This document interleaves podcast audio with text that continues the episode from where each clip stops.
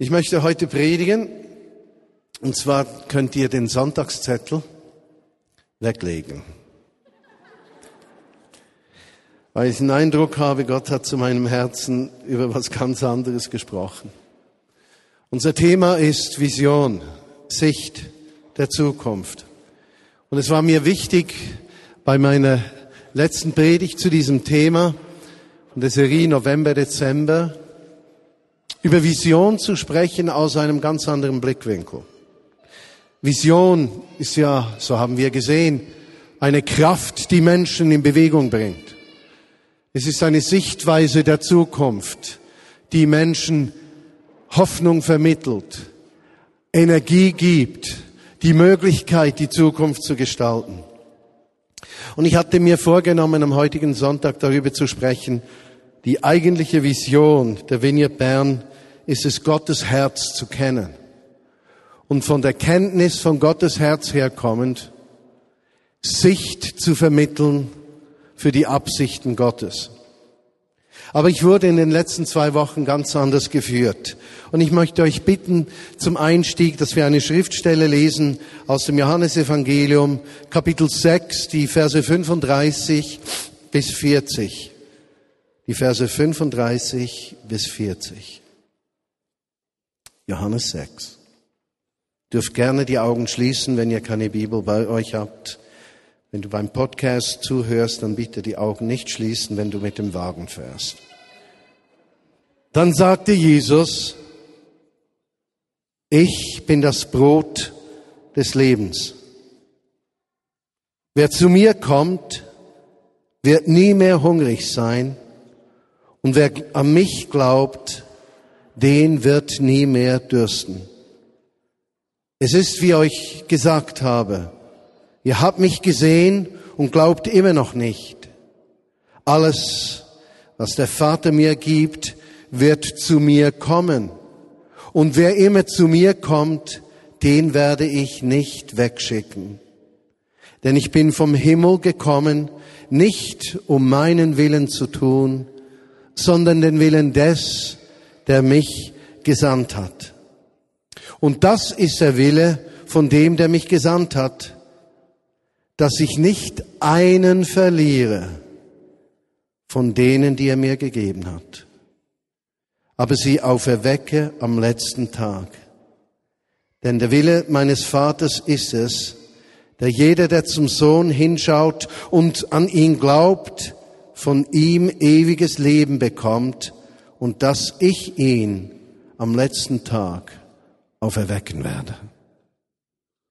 Text aus Johannes Kapitel 6, Verse 35 bis 40. Ich möchte euch zwei, drei kleine Geschichten der letzten zwei Wochen erzählen. Vor ungefähr eineinhalb Wochen war ich auf dem Berg Krishona. Seit über zehn Jahren treffe ich mich mit verschiedenen bekannten Schweizer, Leit Schweizer Leitern, christlichen Leitern aus unserer evangelikalen Szene zum Gebet. Diese Gebetszeit hat begonnen, ich glaube es war 1995, als die große Tagung in Seoul, Südkorea stattfand. Und wir empfanden, dass es an der Zeit wäre, dass die Schweizer Leiter, die vieles in diesem Land prägen, sich treffen, um gemeinsam für dieses Land und füreinander zu beten. Das haben wir jetzt zehn Jahre getan zwei, drei, viermal pro Jahr. Manchmal gingen wir auf den Sentis im Sommer, haben dort übernachtet, um morgen früh um vor sechs Uhr über der Schweiz, über Deutschland und Österreich zu beten. Und diese Gebetszeiten haben Freundschaften geboren. Unter anderem eine echte Männerfreundschaft zwischen dem ehemaligen Leiter der Krishona-Bewegung, Karl Albietz und mir. Und diese Freundschaften, die dort entstanden sind, haben eines bewirkt. Dass christliche Leiter in diesem Land nicht mehr negativ übereinander gesprochen haben, sondern miteinander mit Gott gesprochen haben. Und diese Kraft der Veränderung, die blieb da nicht stehen, als Karl Alb jetzt abtrat und ersetzt wurde von Markus Müller, der neu das als Direktor des Krishona-Werk betreut sondern ist weitergegangen. Wir treffen uns nach wie vor zum Gebet für unser Land und zum Gebet füreinander. Wir haben viele interessante Zeiten gehabt und hatten am letzten, vorletzten Donnerstag die Einladung nach Krishona. Und so sind wir alle, wir Männer, da hochgepilgert zum Krishona Berg, haben miteinander gebetet und über die Mittagszeit uns hineinnehmen lassen in die Geschichte von Krishona. Und dort auf diesem Berg hatte ich eine Gottesbegegnung.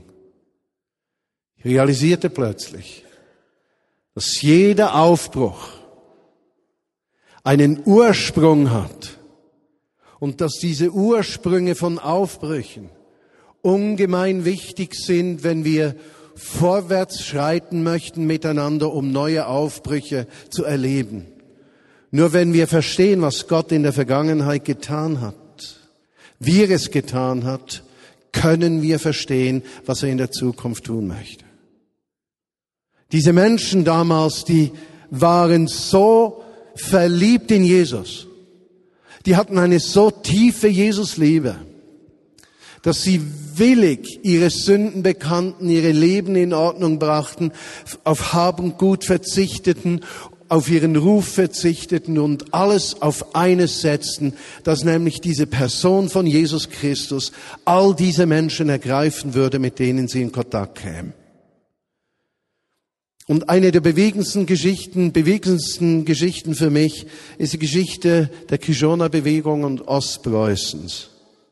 Es kam der Ruf aus Ostpreußen nach Kishona. Nun, Kishona hatte eine Schule gegründet, weil ein Bedürfnis entstanden war, dass Evangelisten ausgerüstet würden, vorbereitet würden, um das Evangelium weiterzugeben. Die heutigen Krishona-Prediger wurden damals Evangelisten genannt. Das war übrigens genau dasselbe beim evangelischen Gemeinschaftswerk. Dort sind es heute Pfarrer EGW. Bis vor einigen Jahren waren es Prediger und noch vor mehreren Jahren waren es Evangelisten. Nun, was taten die? Die wurden dort in einen Beruf äh, hineingeführt, damit sie sich ernähren konnten. Sie wurden in praktische Theologie eingeführt. Es wurde ihnen gezeigt, wie man betet, wie man über die Bibel spricht und dann wurden sie ausgesandt.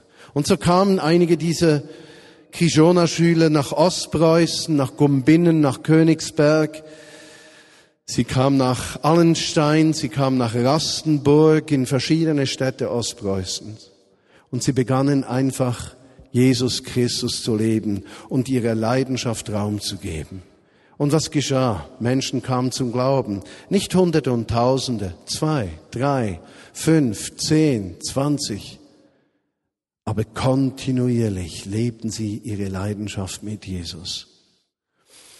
Vor dem Zweiten Weltkrieg war Ostpreußen bekannt als ein Land im Deutschen Reich, das unglaublich durchwirkt war mit dem Evangelium. Nach dem Krieg wurden alle umgebracht oder vertrieben. Viele von ihnen fanden sich wieder in der ehemaligen DDR in Kirchgemeinden. Das Leben von Krishona in Ostpreußen hat aufgehört am Ende des Zweiten Weltkriegs. Aber die Geschichte hat mich so betroffen gemacht und ich saß da auf dem Krishona Berg in der Kapelle im Turm ganz oben auf dem Turm, habe nach Frankreich, Deutschland, die Schweiz geschaut und habe gesagt, Jesus, zeig mir, wie ich dorthin komme. Ich muss dorthin. Ich möchte zur Quelle dieses erwecklichen Seins, das uns zeigt, wohin du gehen möchtest.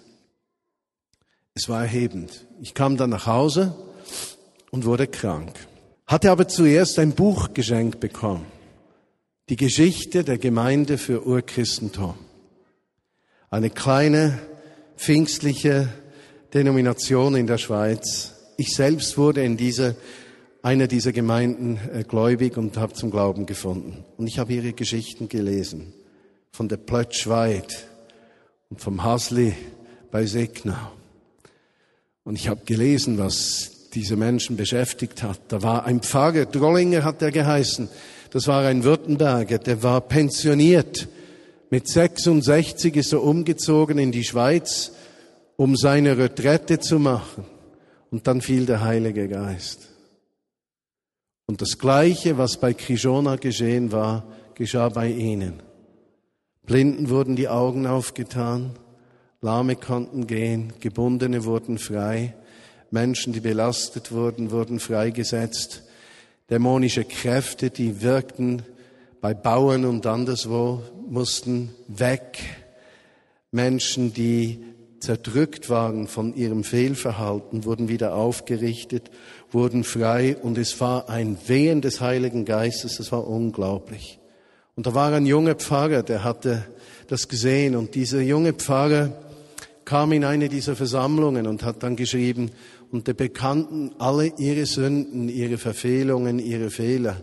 Und ich habe gedacht, das werde ich mir nie antun, dass ich mich selbst so bloßstellen werde. Und er selbst war einige Stunden später auf den Knien. Unglaublich. Und ich könnte mir vorstellen, dass wir Erweckungsgeschichte nach Erweckungsgeschichte lesen könnten und wir würden die gleichen Dinge sehen. Dann habe ich gesagt, Jesus, was muss denn geschehen, damit das geschehen kann? Und ich habe realisiert, es gibt keine Kausalzusammenhänge.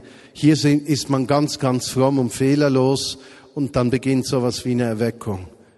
So geht das nicht. Aber ich habe gesagt, Jesus, was sind, was was denkst du darüber? Und wie ich so im Bett lag, in meinem Elend der Krankheit. Übrigens, etwas habe ich herausgefunden. Ich bin ja selten krank. Etwas vom Schlimmsten beim Kranksein ist, dass man jede Kreativität, Spontaneität und jeden Ideenreichtum verliert. Das ist furchtbar. Da liegst du einfach da. Es tut dir alles weh. Dein bester Freund lacht dich aus. Oder hast nichts entgegenzusetzen. Aber dann begann Jesus zu meinem Herzen zu sprechen und ich möchte euch drei Dinge sagen, von denen ich empfinde, dass sie in diesem Zusammenhang für uns wichtig sein könnten in den kommenden Monaten und im kommenden Jahr. Ganz besonders im Zusammenhang mit unserem Hauptanliegen, das wir für nächstes Jahr miteinander haben, nämlich gemeinsam. Lasst uns diesen Gedanken nachziehen. Das erste, was mir wichtig wurde im Zusammenhang mit geistlichen Aufbrüchen bei Menschen, lesen wir im, im Philipperbrief Kapitel 3. Ich möchte euch bitten, äh, Philipper 3, Vers 10 aufzuschlagen, wenn ihr die Bibel hier habt. Philipper 3, 10.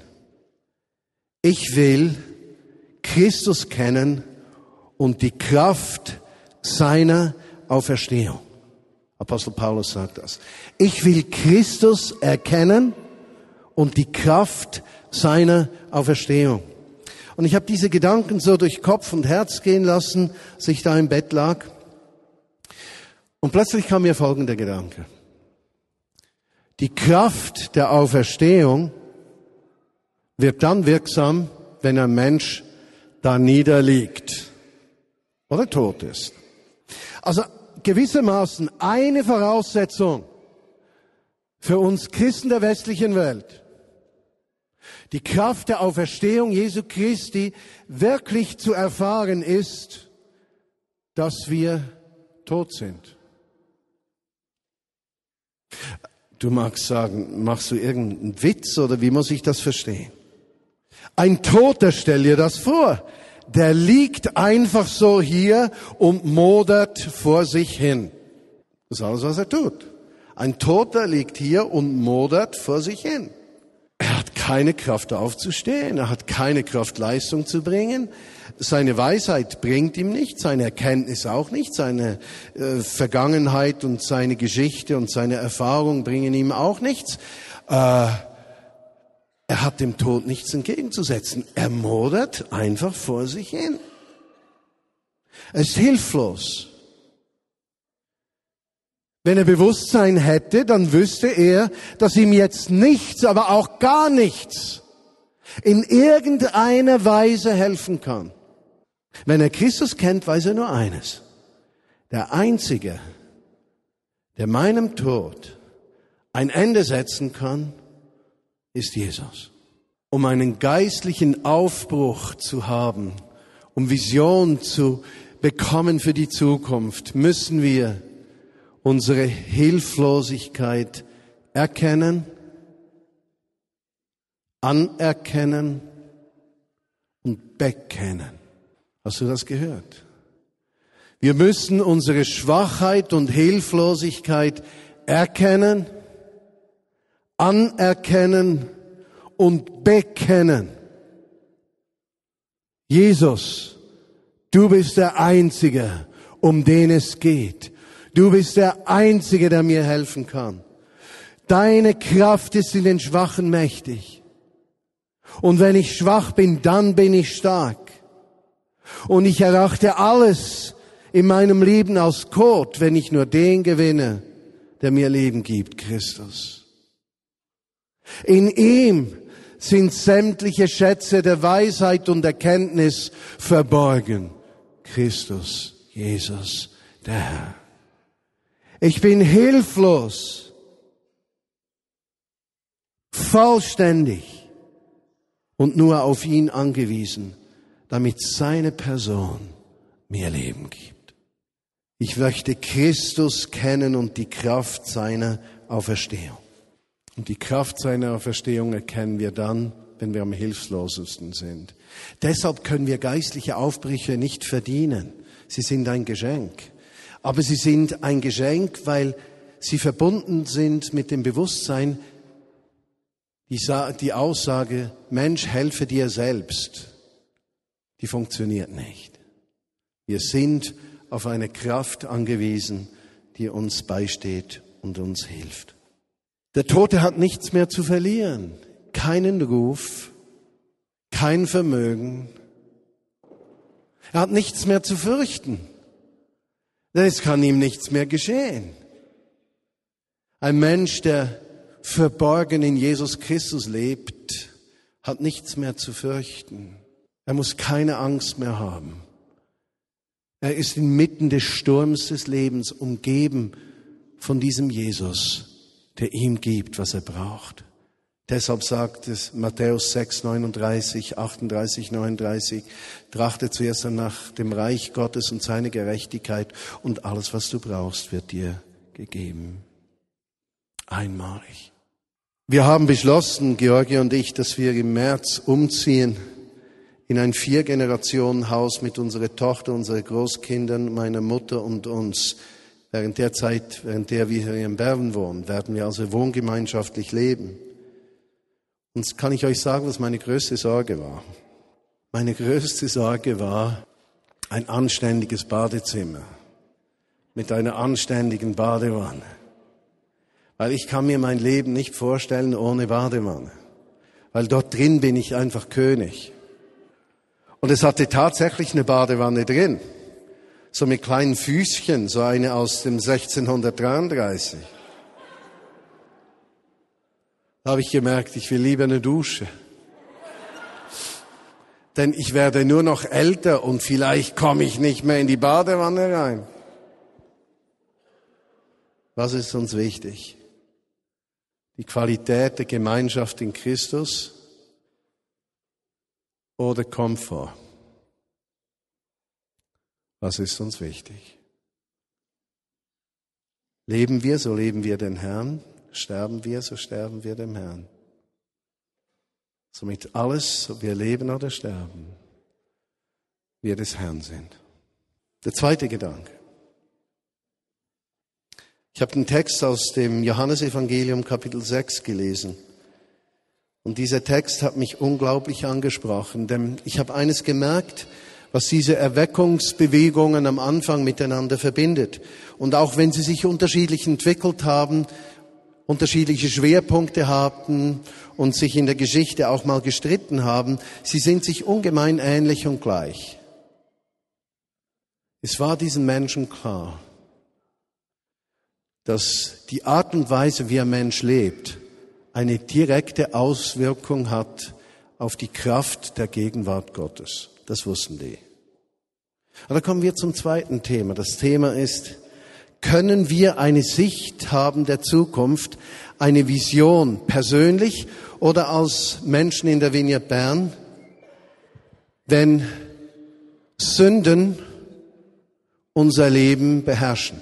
Lass mich das erklären, weil es hat vielleicht einige unter uns in dieser Kirche, die sind noch gar nicht unterwegs dazu, Jesus ihr Leben anzuvertrauen und Jesusmäßig zu leben und andere stehen ganz am Anfang.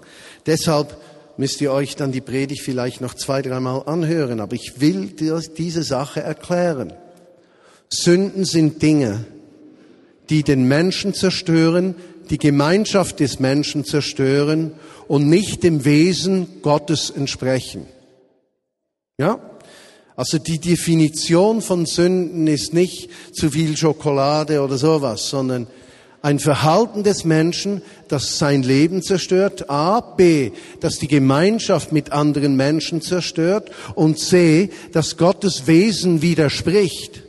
Solche Handlungen sind für den Menschen tödlich, schadhaft. Nun, viele Menschen, wenn über Sünden gepredigt werden, klappen die die Ohren runter und viele mögen nicht über das Thema predigen. Und wenn sie darüber predigen, predigen sie und schlagen den Menschen die Bibel auf den Kopf. Nun, wenn ich über ein Verhalten spreche, das den Menschen zerstört, die Gemeinschaft zerstört und nicht dem Wesen Gottes entspricht, dann will ich damit nicht Menschen strafen, die solche Dinge tun sondern ich möchte die Konsequenz aufdecken dieses Handelns, das ungemein zerstörerisch ist und bewirkt, dass Gottes Gegenwart nicht zum Durchbruch kommt. Und letztlich dein Leben darunter leiden wird. Somit ist nicht die Frage, ob du was Schlechtes oder Gutes tust, sondern die Frage ist, weshalb tust du das Verkehrte? Und das hat damit mit diesem Johannestext zu tun. Ich bin das Brot des Lebens. Wer zu mir kommt, wird nie mehr hungrig sein und wer an mich glaubt, wird nie mehr durstig werden. Die Frage ist, womit füllen wir unsere Leben?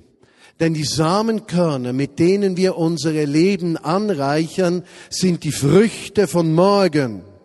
Und die Früchte von morgen bestimmen wiederum mit ihrem Samen in der Frucht über die kommende Ernte unseres Lebens.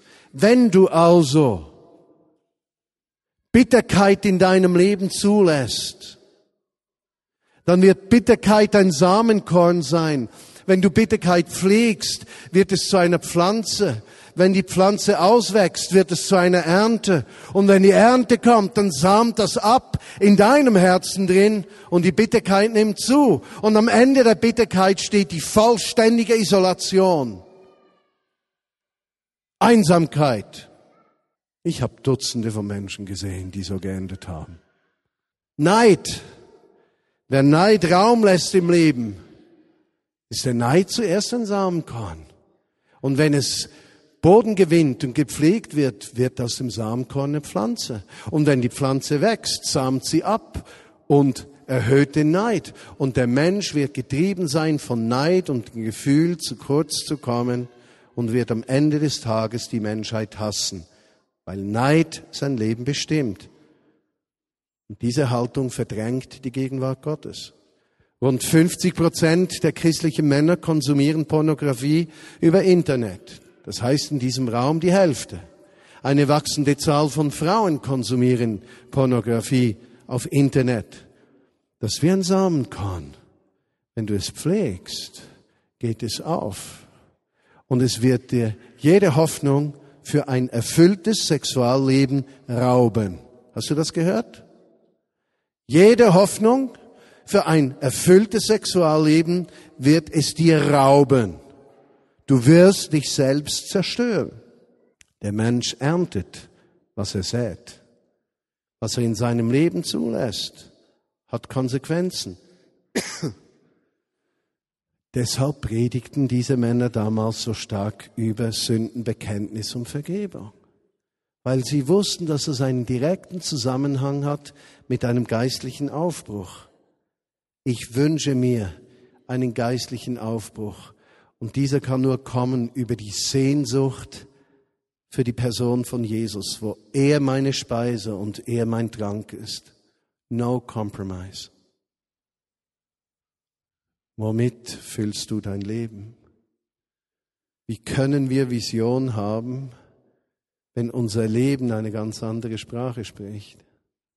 Wir können nur eines sagen, Jesus, komm, komm, komm, fülle mich, erquicke mich, fülle mein ganzes Sein, damit ich nichts anderes brauche. Denn dort, wo Jesus uns jeden Hunger nimmt und jeden Durst nimmt, werden wir nicht mehr hungern und dürsten nach menschlicher Gerechtigkeit, nach Rache, ja, oder nach sexueller Befriedigung außerhalb des Rahmens, den Gott uns gibt. Geiz wird keine Kraft mehr haben. Und der dritte und der letzte Gedanke, den ich im Gespräch mit Jesus bekam, war, dass der Punkt eins mit dem Punkt zwei zum Punkt drei führt. Wer erkennt, anerkennt und bekennt, dass er hilflos ist und vollständig abhängig von Jesus Christus, wer durch diese Abhängigkeit von Jesus Christus seine innersten Bedürfnisse von Jesus stillen lässt, der wird gemeinschaftsfähig. Und wenn wir von gemeinsam sprechen im nächsten Jahr, dass wir als Vineyard Bern gemeinsam mit Christus leben wollen, dann sind diese ersten zwei Punkte unglaublich wichtig, damit wir überhaupt zum Gemeinsam kommen. Sonst werden wir nur gemeinsam einen Puff haben zusammen. Das Resultat der ersten zwei Punkte wird Einheit sein.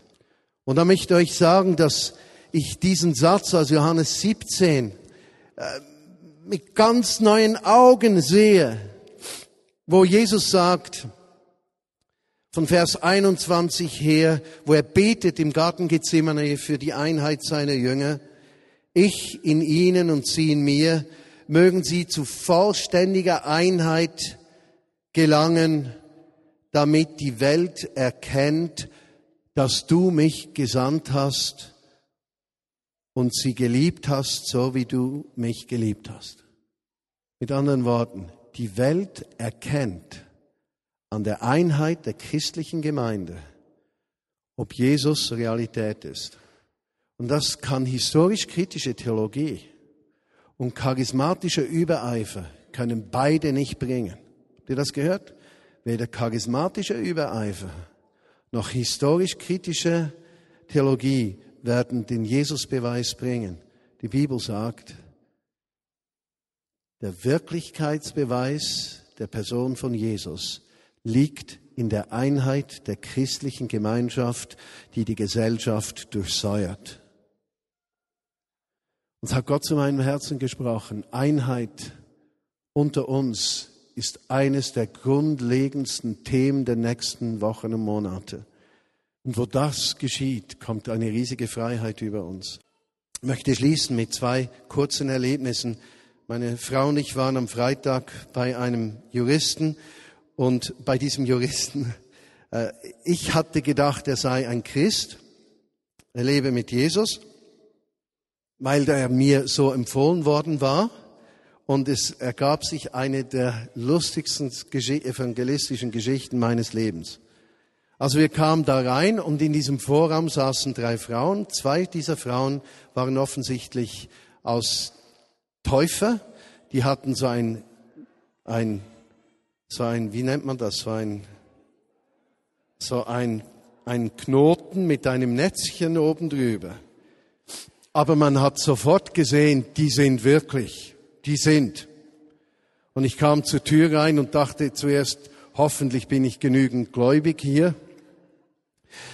Sie führten uns zum Warteraum und wir gingen dort setzen und warteten auf den Juristen. Er hatte Bücher von 1947 dort. Dann habe ich gedacht, er muss zwischen 80 und 90 sein.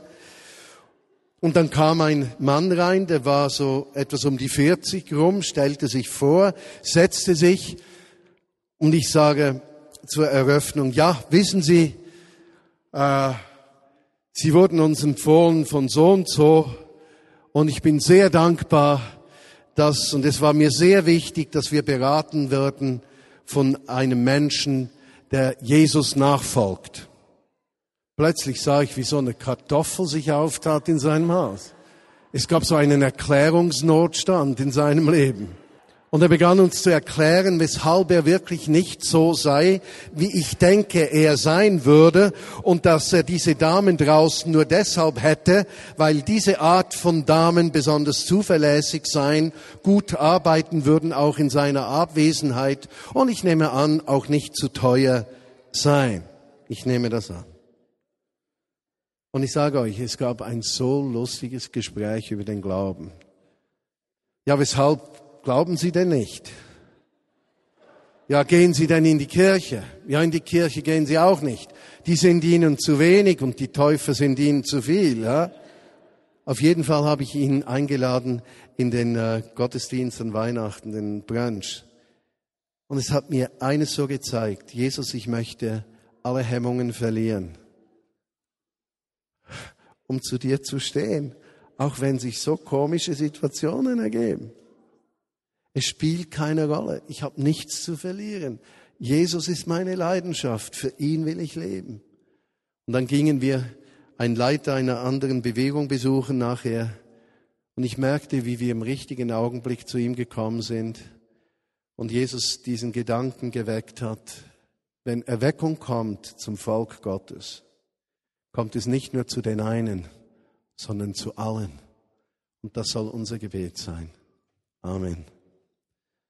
Und Jesus, ich bitte dich, dass du diesen Worten von heute Nachmittag sowohl bei den Menschen, die hier sind, als auch bei allen Podcast-Hörern Leben gibst.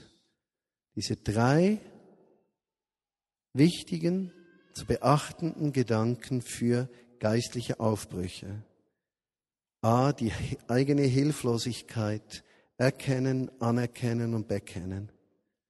B, unser Leben mit allem speisen, was du zu geben hast und unsere Befriedigung nicht sonst wo suchen. Und dritten uns, uns von deinem Geist in die Einheit der Christenheit führen zu lassen. Und ich bitte dich, Vater, dass wir gemeinsam im kommenden Jahr einen geistlichen Aufbruch erleben dürfen, der uns durch Mark und Bein geht, durch Herz und Denken durch unser ganzes Wesen. Und Jesus, eines ist mir wichtig, dass du der Mittelpunkt dieses Aufbruchs bist. Dass du der Herr bist und die Liebe zu dir in uns zunimmt zu einem Feuer, das durch keine Versuchung und nichts ausgelöscht werden kann. Amen.